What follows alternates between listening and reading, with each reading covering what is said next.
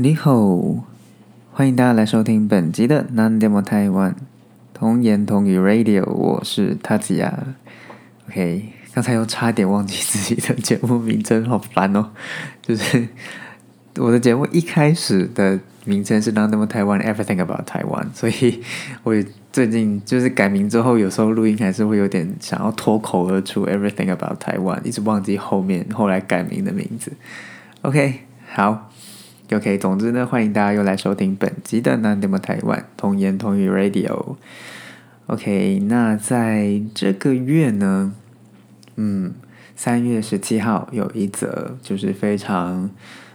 振奋人心的新闻吧，就是呢，对于日本人来讲应该会更加的激动日本的那个 LGBT 族群的朋友们。 OK， 就是在北海道 OK 札幌的那个地方法院做出了一个反对同性婚姻是违宪这样子的一个判决的结果。真的是替日本人感到开心。我相信在日本的 LGBTQ 族群呢，他们听到这个消息的时候一定是非常的激动。因为就是在对他们来讲啊，就是看到台湾就是在前几年这样子努力之下，然后台湾之前也有所谓的违宪的，在大法官释宪也有讲到就是违宪的这样子的一个判决嘛，然后之后呢，就是台湾就一连串的经历过公投，然后后来的就是制定专法，那到现在就是同性婚姻在台湾是可以就是被实现的。那相信很多日本朋友就是在非常邻近的国家，但是在这么邻近的国家呢，却发生了一个让他们非常羡慕的一件事情。那这一次就是札幌的地方法院做出这样的判决，我觉得相当的不容易。那当然也是给日本的 LGBTQ 族群的朋友们呢一个非常大的强心针。 OK， 那这一次呢，我就想要简单的讲一下就是对于这则新闻的一些想法，然后 OK， 那总之呢就先跟大家分享一下这则新闻啦。那这则新闻呢主要是在讲说，在北海道的3对同性伴侣，他对于日本政府不承认他们的同性婚姻来去控告政府，他们呢其实这样子是违反宪法婚姻自由的这样的一个原则。北海道的札幌地方法院审判长呢就指出，其实主要他引的是就是日本宪法的其中2条啦，那主要是第14条跟第24条。那第14条呢讲的是人人平等的原则。 OK， 所以审判长呢觉得政府他不承认同性婚姻是违反宪法第14条法律之下人人平等这样的原则。那另外一条日本宪法呢就比较麻烦一点，我觉得，因为另外一条日本宪法第24条，它规定婚姻是基于两性合意即可成立的关系。而且在条文里头呢也提到的是所谓的夫妻这样的字眼。 OK， 所以呢在第24条里面呢，它是在宪法这样一个非常高层级的一个最高层级的法律里面提到的所谓的婚姻是跟两性还有夫妻这样子的一个字眼。那我觉得这一点跟台湾中华民国的宪法是比较不一样的。中华民国宪法里面其实并没有明确的提到婚姻的这样子的一个字眼，那主要呢提到的呢是人民之其他自由及权利不妨害社会秩序公共利益者均受宪法之保障。所以并没有很明确的提到说婚姻就是两性或者什么婚姻的自由啊什么之类的。那反而是在层级较低的法律，也就是民法里面提到的婚姻呢是跟男女之间的关系。那日本呢则是在宪法的层级就有这样子所谓的两性跟夫妻这样的字眼。那这一次的判决里面其实也有提到，那其实呢在第24条因为有这样子的一个说法，所以日本这样的字眼啦，说两性跟夫妻这样子一个字眼，所以日本政府它对于同性婚姻登记的，应该是说日本政府呢对结婚登记这样的一个解释，其实呢是以男性跟女性之间的婚姻关系为前提。那因此呢，日本政府呢就是因为这样的一个字眼哦，所以呢认为男性是夫，女性是妻。那宪法里头也提到所谓的两性嘛，所以呢才不承认同性婚姻。OK， 所以在日本的宪法法条里面呢，其中两个法条，就是这一次审判长所引用的法条，那人人平等那一条，审判长是很明确的提到说，不承认同性婚姻是违反人人平等的这一条。那至于另外一条宪法呢，是并没有违反的哈，因为宪法就很明确的说的是，婚姻是指两性跟夫妻之间的关系。OK， 所以那我认为日本的当然呢，它有违宪的部分，也有不违宪的部分。OK， 违宪的部分就是第14条的人人平等嘛。那不违宪的部分其实就是第24条提到的两性婚姻这样的一个事情。那无论如何，它总之不承认同性婚姻的确是违反了宪法其中一条所谓的人人平等的一个原则。所以呢，今后不管呢日本的那个同性婚姻的一个议题会怎么样的发展，那总之呢禁止都是违反宪法的啦，那就看他们是会怎么样去处理这，可能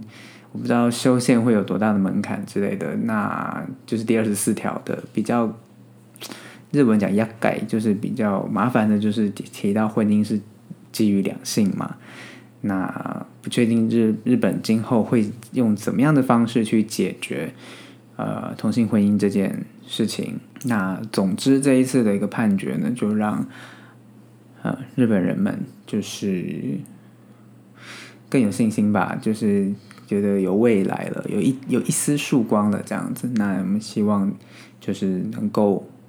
有那一天，就是同性婚姻可以真正的就是合法化这样子的一个日子的到来这样。 OK， 那只是就回想到就是当年就是台湾这一整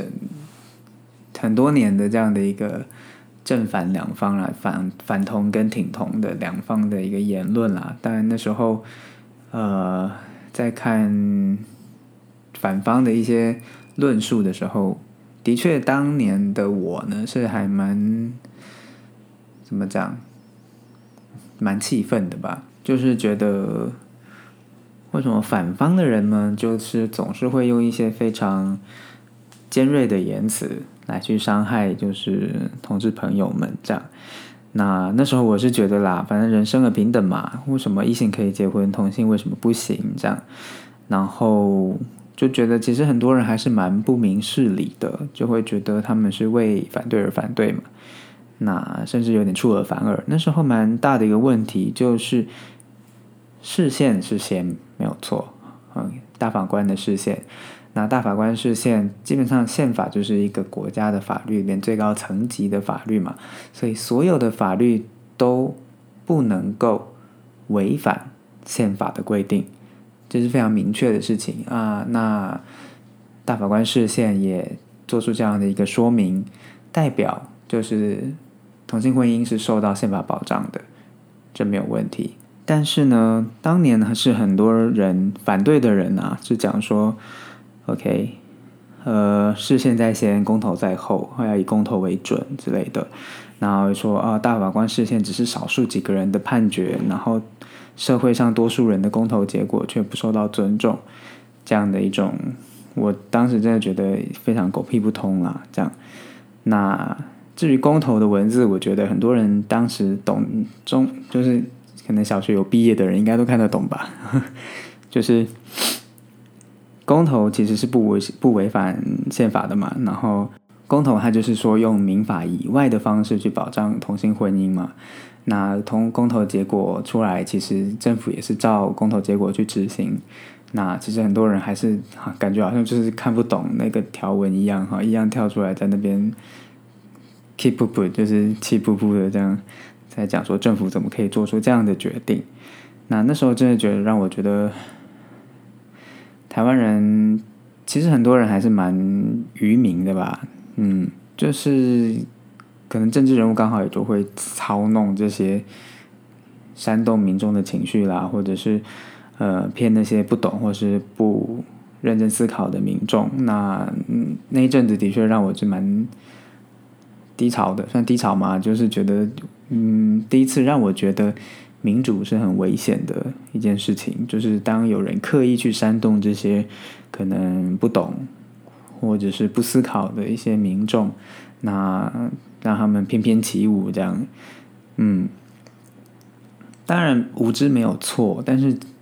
当时我只觉得说人民当然无知啊，那身为政治人物的，就是人民票选出来的一些立法委员或者是一些官员也好，那他们身为人民代表这些人呢，他们应该要去教导人民知道一些对的事情、正确的事情，而不是用一些错误的观念让民众去会有错误的思想这样子。就觉得很无力吧，就是民主当然很好很重要，但是呢有时候民主是会可能当有人刻意操弄的时候，这是大多数的民意，如果是那种被有心人士操弄的民意的话，它虽然是占大多数，可是它是被操弄出来的，它是可能是一个不正确的大多数。那民主的游戏规则就是多数决嘛，那如果发生这样的情况的话，可能就是非常的危险这样。当然所以民主国家其实很重要的就是人民他们独立思考那正确思考的一个能力啦。那所以我觉得像这样子如果受到操弄，其实真是一个非常危险的事情。那当然后来呢就是同婚通过了嘛，那同婚通过之后呢，对我来讲有什么样的一个改变，或者是当然啦还是单身还没有结婚的机会这样但是呢怎么讲，上一次跟日本朋友在录 podcast 的时候，大家应该也有听到，就是真的被日本朋友点醒，像点醒嘛，就是他让我知道说，原来确实在就是同婚的讨论期间，或者是后来同婚通过之后，对于我确实有产生一些改变。同婚讨论的时候让我看到很多的反方，但也让我看到很多支持同志的朋友们的发言，或者是真的很多发现很多人挺同，就让我觉得说，其实我真的非常的就是不孤单这样。那个时候确实我也是有到，就是那时候游行啦，我有去参加游行。那参加游行的时候，看到一群就是支持同志婚姻的朋友们，那当然其中也不乏有一些中老年人。那我看到中老年人的就是在游行中的一个身影，就是觉得真的很感动，就是在台湾确实也有很多中老年人是很支持就是同志人权这件事情。那确实走上街头之后发现说确实有很多人是很支持的，所以觉得让我觉得并不孤单。那我慢慢的也就没有那么在意，没有那么封闭自己，那我就愿意让周遭的朋友或者是有 follow 我个人 IG 的朋友，让他们知道其实我也是同志这样。那更不用说就是在同婚通过的时候，就是我也是非常的激动啊，就是在 IG 上 po 了文这样。那就是也变得比较不会也让他们知道我的性倾向啦，这样讲好了。那也就是到现在就是在录 podcast， 那我当然也是让我的认识我的朋友，我在我私人的 IG 上面公告跟大家说，我现在在做 podcast， 那做 podcast 是什么样的主题，介绍台湾跟聊同志的话题，比较不会怕让大家知道了啦。因为让我觉得说，原来国家也会愿意承认就是同志婚姻，然后婚姻平权，那每个人都是平等的，不论你的性倾向如何，就让我觉得，我是受到这个国家保障的，就让我觉得，更能做自己吧。那我现在每个礼拜更新 podcast 也是让我觉得可以让我做自己，可以在 podcast 上面就是跟大家聊聊自己真实的想法。那其实我是做的蛮开心的，这样应该说这集简单就是大概讲一下自己看的这个新闻，然后很替日本人感到开心嘛。那另一方面也是回想到前几年就是同志婚姻的一个正反两方的讨论，那个时候我这样的心情，那以及就是同婚真的通过之后对我产生的一些影响，这样子。那当然希望这世界上的同志朋友们都可以就是活得更属于自己的人生，这样自分らしく生きていきましょう。那本期节目其实很简单，就是这样子闲聊而已。好啦，那希望大家就是可以从我的节目里面去得到一点共鸣。那最后一样呢，简单的宣传一下，又要宣传了，我就觉得这边就可以 pause 就可以 stop 了。没有啦，就是希望大家就是我的 Instagram 跟 Twitter， 那希望大家可以去追踪，然后我在上面就是会分享一些节目更新的讯息啦，或者是节目的预告啦，或者是我在生活中看到的事情，然后一些心得感想之类的都会 po 在我的 IG 跟推特上面。那希望大家可以去追踪，多多分享。那再来呢，就是我的 email 信箱，就是 Nandemo Taiwan @gmail.com NANDEMO TAIWAN @gmail.com。那希望大家如果对我的节目有什么样的意见，什么样的想法，或者是希望怎么样可以改进，或者是呢对于我之后呢，如果你们有想知道想要问什么问题，或者是想要听什么话题，都欢迎可以寄信到我的 email 来。那我会非常感谢大家。怎么说呢，因为其实每个礼拜想主题也是蛮辛苦的，哭一场。没有啦，就是如果大家有帮我想到什么样的主题的话，都欢迎大家可以来信告诉我，这样。那再来就希望大家可以多多分享我的节目吧。还有订阅我的节目，分享我的节目，希望可以让更多的朋友，就是对台湾有兴趣的，对日本有兴趣的，或者是对同志的话题有兴趣的朋友们，都欢迎可以来听我的节目。那希望可以有更多的人可以听到我的节目。那再来呢，就是如果有些地方就是大家留言啊，或者可以留言，或者是可以给评论的地方，就是可以按几颗星的地方，可以希望大家可以帮我按5颗星，拜托了，谢谢。那有点不要脸。那本期的节目就到这边，那我们下次再见喽，拜拜。